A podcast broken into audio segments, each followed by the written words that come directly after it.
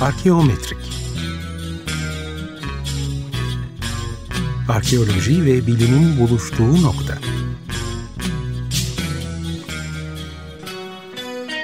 Hazırlayan ve sunanlar Ümit Cevher Elmas ve Berk Gazanfer Süleyman.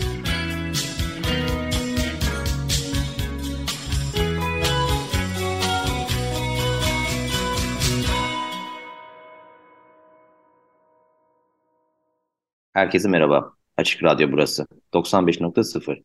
Arkeometrik programındasınız. Arkeoloji ve bilimin buluştuğu nokta. Bendeniz Berk Gazanfer Süleyman ve Ümit Cevher Elmas'la birliktesiniz. Bu haftaki programımızda arkeoloji ve veri biliminin ilişkisini Belçika Antwerp Üniversitesi'nden Piray Hacı Güzeller ile konuşacağız. Herkese merhaba. Kısaca konumuzu tanıtacak olursak, Piray Hacı Güzeller lisans eğitimini Orta Doğu Teknik Üniversitesi İnşaat Mühendisliği bölümünde tamamlamıştır. Daha sonra Belçika'nın Fleman kısmındaki Leuven Üniversitesi'nde Doğu Akdeniz arkeolojisi alanında yüksek lisans çalışmasını, akabinde Belçika'nın Wallon bölgesindeki Leuven Üniversitesi'nde Girit Tunçağı hakkında doktora çalışmasını 2012 yılında tamamlamıştır. 2003 yılından bu yana Doğu Akdeniz'deki çeşitli arkeolojik araştırma projelerinde coğrafi veri yöneticisi ve analist olarak çalışmıştır. Daha sonra Löwen ve Oxford Üniversitesi'nde coğrafi bilgi sistemleri ve dijital haritalamanın arkeolojik uygulamaları üzerine yine doktora sonrası araştırmalar yürütmüştür. Aynı zamanda Gent Dijital Beşeri Bilimler Merkezi'nde Geodata'nın beşeri bilimlerdeki uygulamaları ile ilgili doktora sırasında doktora sonrasındaki faaliyetlerine devam ederek 2021 yılından itibaren de Belçika'nın Antwerp Üniversitesi'nde dijital kültürel miras alanında yardımcı doçent olarak çalışmaktadır. Hoş geldiniz hocam. Hoş bulduk. Çok teşekkür ederim benim programınıza davet ettiğiniz için.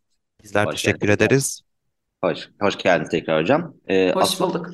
Çok daha temel bir kavramla başlayalım dilerseniz. Ee, arkeoloji deyince hemen hepimizin aklına gelen ilk şey belirli dönemlerde kazı yapıp kazı sonuçlarında elde ettiğimiz bilgilerle ve tarihsel kaynaklarla sosyal, kültürel ve ekonomik gibi yorumlar yapmak oluyor.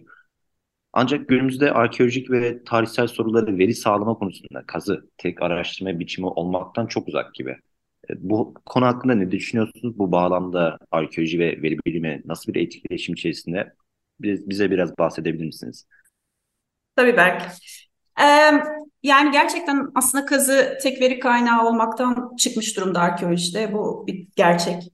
Ee, aslında bence zaten kazı hiçbir zaman arkeolojide tek veri kaynağı değildi. Ee, her zaman kazının dışında bence hani gerçekleşen veri üretimi e, vardı.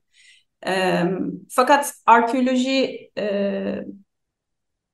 bence biraz da hani daha e, bilimsel kaygılar güttüğü ya da kendisini bu şekilde tanıtmak istediği için daha steril, işte kazıya bir laboratuvar muamelesi yapan san, sanki kazı sadece hani sadece kazı üzerinden veri üretiyormuş gibi e, hani bir kendini lanse etme durumu vardı ve bu e, kabulde görüyordu aslında böyle inanılıyordu düşünüyordu bence. Fakat yani bu hani bu bunun bir de bir bence bir arkeoloji dediğim gibi arkeolojinin kendini tanımlayışı ile ilgili bir tarihsel bir süreci de var. Arkeoloji hep böyle bir bilimsel bir bilim olmak e, konusunda kaygılar güttü ama neyse bu tarihsel sürece girmeyelim. Çok dağılırız bence vaktimiz de yok bugün. E, kazı gerçekten arkeolojide artık tek veri kaynağı değil ve bu bence gerçekten de daha net e, kabul edilen ve çok kişi tarafından kabul edilen bir şey haline gelmeye başladı. E, tabii ben burada bu arada şunu da söyleyeyim hani ben hani Avrupa'da arkeoloji eğitimi gördüm. E, genelde okuduğum diller hep hani Avrupa'nın Avrupa'daki kazılarla ilgili İngilizce yayınlar okuyorum. Hani burada biz biz ya da arkeologlar derken genelde Avrupalı Avrupa ve Kuzey Amerika'yı kastediyorum. Hani Çin'deki ya da ne bileyim Japonya'daki arkeolojiden bahsetmiyorum. Onda bahsetmek istiyorum ki hani çok e, yanlış anlaşılmasın böyle sanki e, Evet. Çok küresel bir şeyden bahsetmiyorum ama herhalde muhtemelen oraları da şeysi vardır söylediğim şeylerin e, yansıması. Şimdi bence burada iki tane önemli nokta var. Söylediğiniz soru bence çok önemli. Ee, üzerinde durulması gereken. Birincisi e, verilerin bulunabilirliği arttı. Arkeolojik verilerin. Veriye ulaşım kolaylaştı. Ve verinin birlikte ve bulundukları veri ekosisteminde başka verilerle çalışabilmesi daha kolaylaştı. Ee, ve bunun sonucunda verilerin yeniden kullanımının kullanımı daha kolaylaştı ya da biz öyle olduğunu düşünüyoruz ama genel I think, bence bir genel geçer bir kolaylaşma söz konusu. Ee, bir de ikinci nokta bence burada önemli olan veri maddeleşti ve metalaştı. Şimdi ben hani biraz e, sorunuzu bu iki bakış iki yönden, iki perspektiften bakmaya çalışacağım. Ee, şimdi bu birinci noktada yani verilerinin bulunabilirliğinin artması, arkeolojik verinin arkeolojik veriye ulaşımın artması, verilerin başka verilerle ve bir veri ekosisteminde o platformda başka öğelerle, dijital öğelerle çalışabilmesi, bu interoperability diyoruz biz buna İngilizce'de. Ve bunların sonucunda e, verilerin yeniden kullanımının artmış olması belki hani dinleyicilerden de bilenler vardır. Bunlar bizim hani fair guiding principles dediğimiz e, şeyler. F işte findability, A accessibility, A, A yani interoperability, R de reusability. Ee, şimdi burada şimdi arkeolojik veriye gittikçe daha fair yapmaya çalışıyoruz. Ee, ve hani bu çok da sorunsuz bir süreç değil açıkçası. Ee, yapabiliyor muyuz, yapamıyor muyuz? Bunlar da tartışılır herhalde. Bu konulara da birazcık değinme fırsatımız olacak programda ama e, genel olarak veri daha kolay kullanılabilir bir hale geldi bence arkeolojik veri. Ve bu nedenle veri üretimi denen şey bence de sadece bilimsel gözlemleri verileştirmenin ötesine geçip e, yani hani kazıdaki gözlemlerle veri üretiyoruz sadece diskurun ötesine geçti arkeoloji. Ee, ve veriyi hani daha temiz, daha iyi veri haline getirme, mevcut veriyi veriyi başka verilerle birleştirme, veriyi e, bağlamına oturtma gibi e, yöntemlerle e, yani veri gerçekten sadece kazıda üretilen bir şey olmaktan çıkıp veri ekosisteminin içerisinde verinin iyileştirilmesi ve birleştirilmesiyle e, hani üretilen, daha iyileştirilen ve yeni bir yeni veriden veri üretme gibi bir şey söz konusu gerçekten. E, Şimdi burada şuna değinmek istiyorum ikinci mevzuya geçmeden. E, burada bir tabii e, genel bir akım dünyadaki bu circularity akımı yani modernite bir daha çizgisel ilerler bu modernitenin bilimsel anlayışı daha çizgiseldir.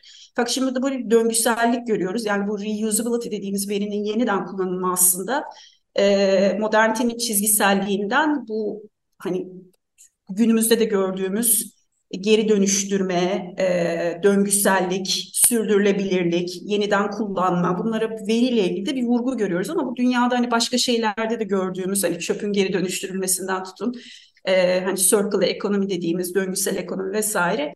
Bu tür tabii ki küresel akımların da bir parçası onu da söyleyeyim. Yani bu reusability bence burada hani o genel e, bağlama da çok net oturan bir şey. Bir moderniteden bir tür uzaklaşma, daha döngüsel bir yaklaşım yani e, maddeye.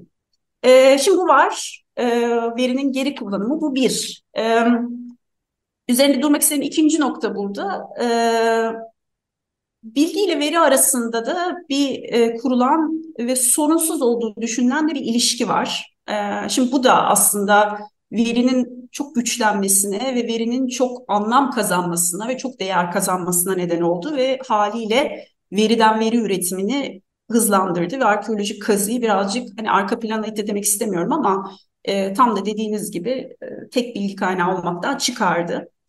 E, şimdi burada veriyle bilgi arasında çok önemli bir e, ilişki var kurulan. Hem arkeolojide bu böyle hem arkeolojinin dışında. E, şimdi burada sanki veri sorunsuz bir şekilde bilgi üreten bir şeymiş gibi görülüyor.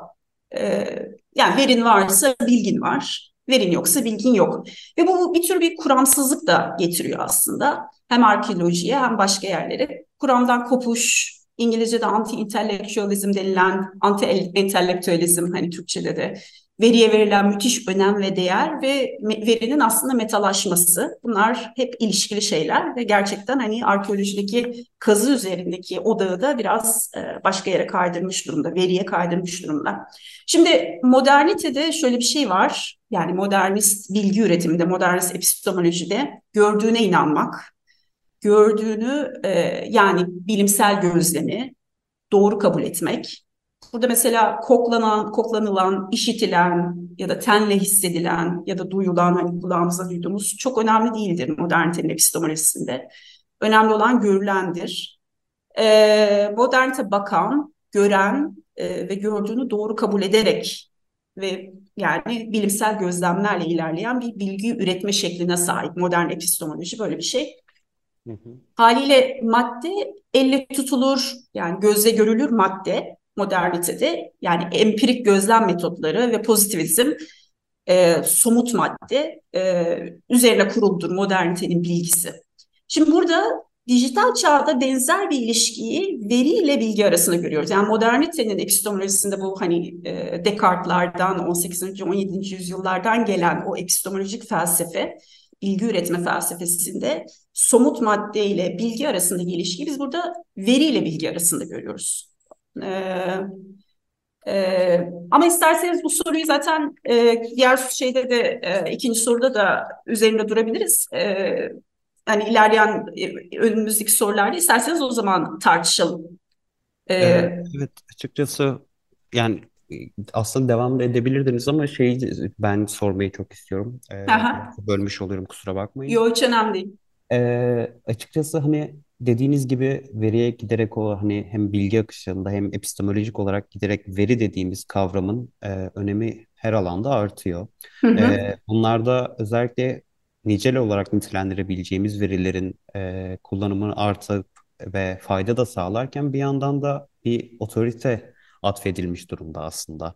E, yani bir bakıma verinin söylediğinin yanlışlanamaz ya da her zaman doğru olma potansiyelini nitel veriye göre daha fazla taşıdığı düşüncesi de doğmuş bence günümüzdeki bakış açısına göre. Siz bu konuda ne düşünürsünüz acaba?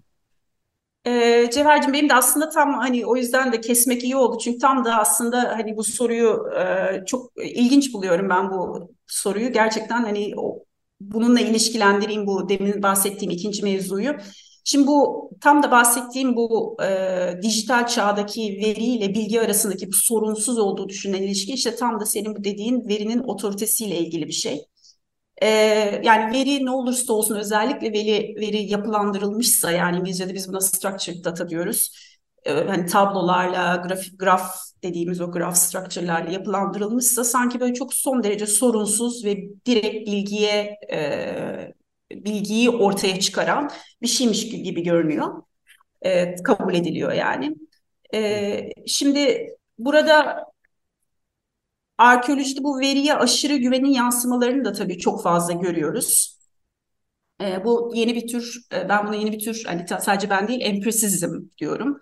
E, yani bu demin tam da bahsettiğim bu somut gözlemi e, me inanmanın hani modernitede şimdi bu veriye inanmaya dönüşmüş hali e, gördüğüm doğrudurdan verim varsa veri doğrudur, doğrudura bir geçiş. E, verinin kuramsız, tek başına e, gerçeği temsil edebileceğine dair bir aslında bir yanılsama.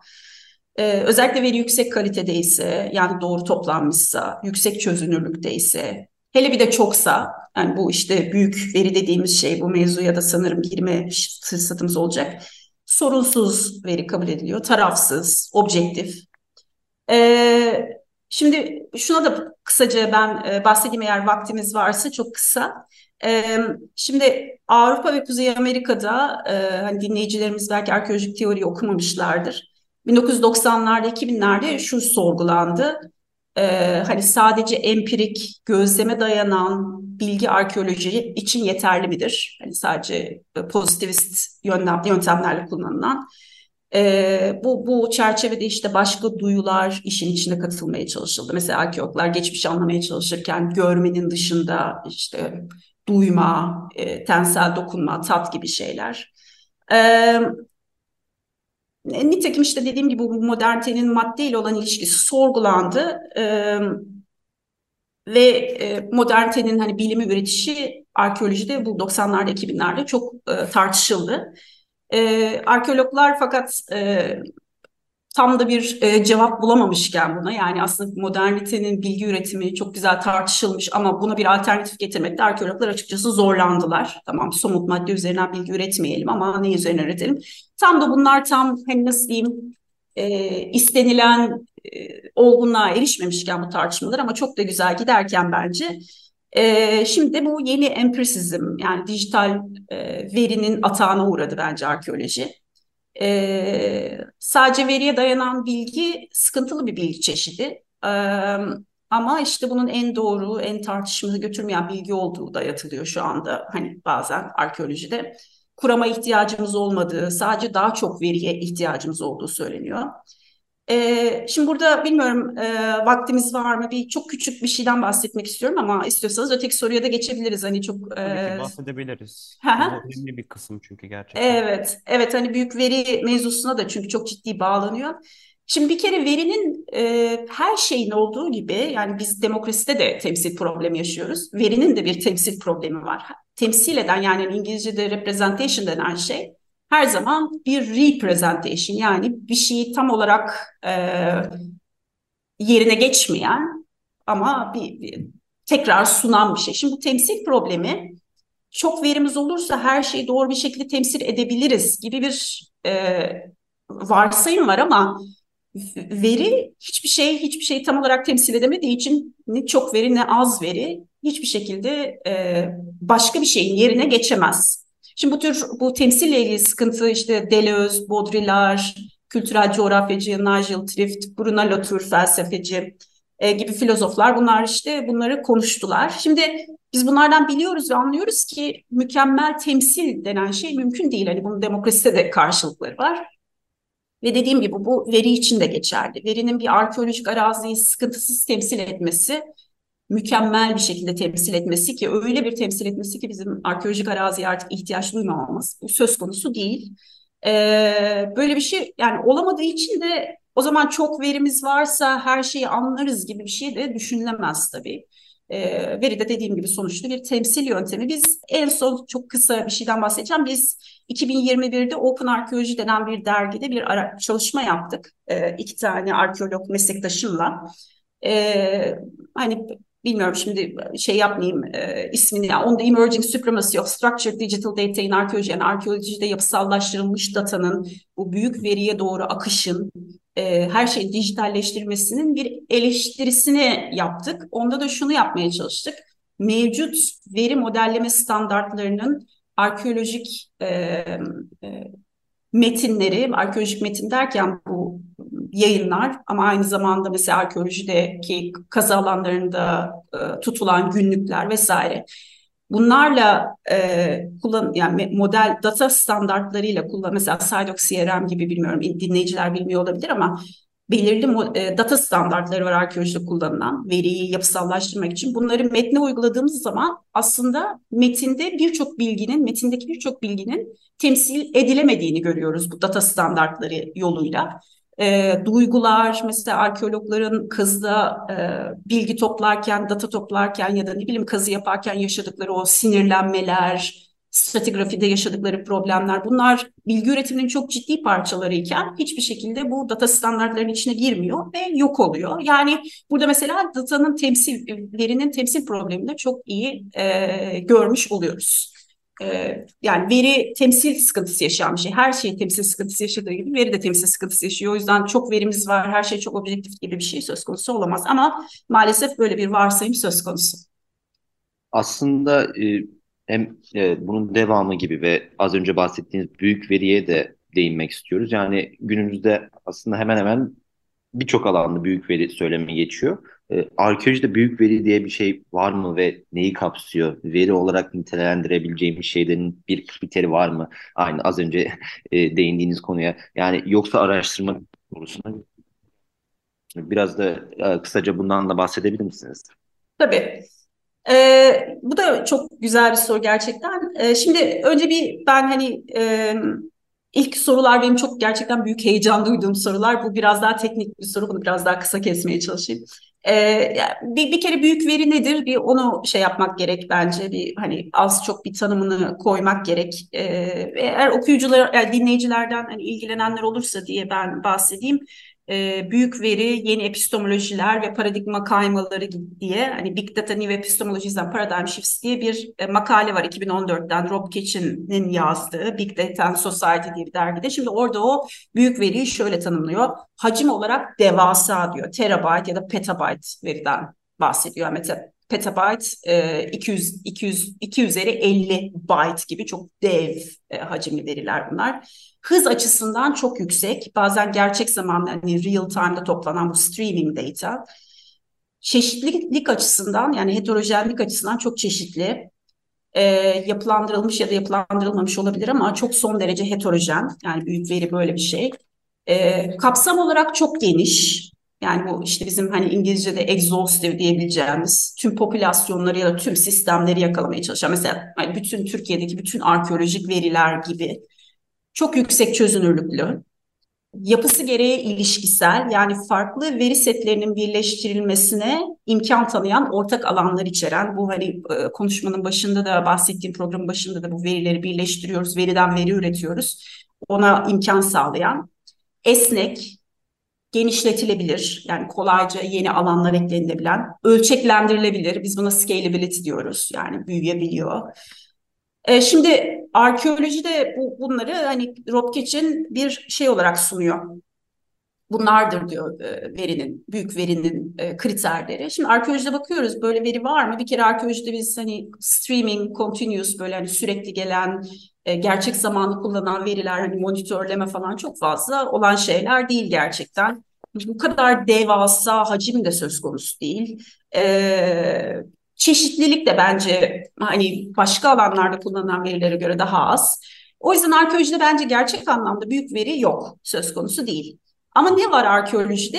Ee, bilmiyorum hani siz de şey yaptınız mı hiç denk geldiniz ama şimdi small big data diyorlar buna. Küçük büyük data bu var. Yani büyük data ama küçük büyük data bu var ve yani nedir bunu tanımlayan küçük büyük datayı? Bir e, otomasyona ihtiyaç duyulan bir insanın hani dünya bütün ömrünü verse de proses edemeyeceği datalar bunlar var. Ama gerçek anlamda büyük veri e, bence arkeolojide şu anda yok. Olur mu? Ondan da çok emin değilim. Peki aynı zamanda e, bu her ne kadar hani arkeolojide biraz daha küçük e, büyük veri dediğimiz kavram olsa da e, verinin açıklığı ya da ulaşılabilirliği konusu da önem kazanmakta aslında. Bu bakımdan e, açık verinin e, daha doğrusu arkeolojideki açık veri, verilerin erişilebilirliği konusunda ne düşünüyorsunuz? Hani gerçekten bu uluslararası standartlarda bakınca e, bir yerde yapılan kazı ya da bir yerde yapılan proje genel olarak herkesin faydası için e, paylaşılıyor mu ya da ileriki çalışmalar için yoksa çok daha farklı bir durum mu var? Ee, bu da çok yani gerçekten veriyle ilgili o kadar ilginç sorular var ki hani e, gerçekten e, çok başka hani benim çok ilgimi çeken bir konu. E, şimdi açıklık, e, partisipasyon yani bu katılımcılık, şeffaflık bunlar hani günümüzde başka alanlarda da aslında anahtar kelimeler. Şimdi arkeolojide ve kültürel miras alanında da bu böyle.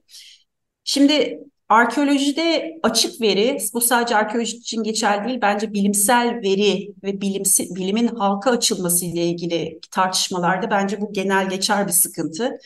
Bence burada bir e, açıklığın tanımında ve açıklığın uygulamasında bir yüzeysellik var. Şimdi kime göre açık? Kim kullanıyor bu verileri yani? Şimdi açıklık e, mevzu sadece lisansın açıklığı değil yani bir Creative Commons lisansı kullanıyorsunuz. Hani bilmiyorum dinleyiciler ne kadar e, biliyor Creative Commons ama yani bir açık açık lisans seti diyeyim verilerin ya da herhangi bir medyanın açık, açık lisans problemi yaşamadan kullanılması sağlanıyor ama açıklık sadece lisansla, copyright ile ilgili bir şey değil. Açıklık sadece ya da verinin ulaşılabilirliği sadece internet bağlantısı ile ilgili bir şey değil. Sadece internette veri yayınlamakla ilgili de bir şey değil. Şimdi ki e, öyle olsa bile sıkıntı var çünkü pandemide gördük Avrupa'nın göbeğinde Belçika'da bile internetin ulaşımının e, ve altyapısının hani bir laptopun vesaire bulunması ne kadar sorunlu olduğunu birçok ailenin çocuk, ailede laptop olmadığını bazen hani internete ulaşım zor olduğunu da gördük. Ki e, mevzu sadece bu da değil.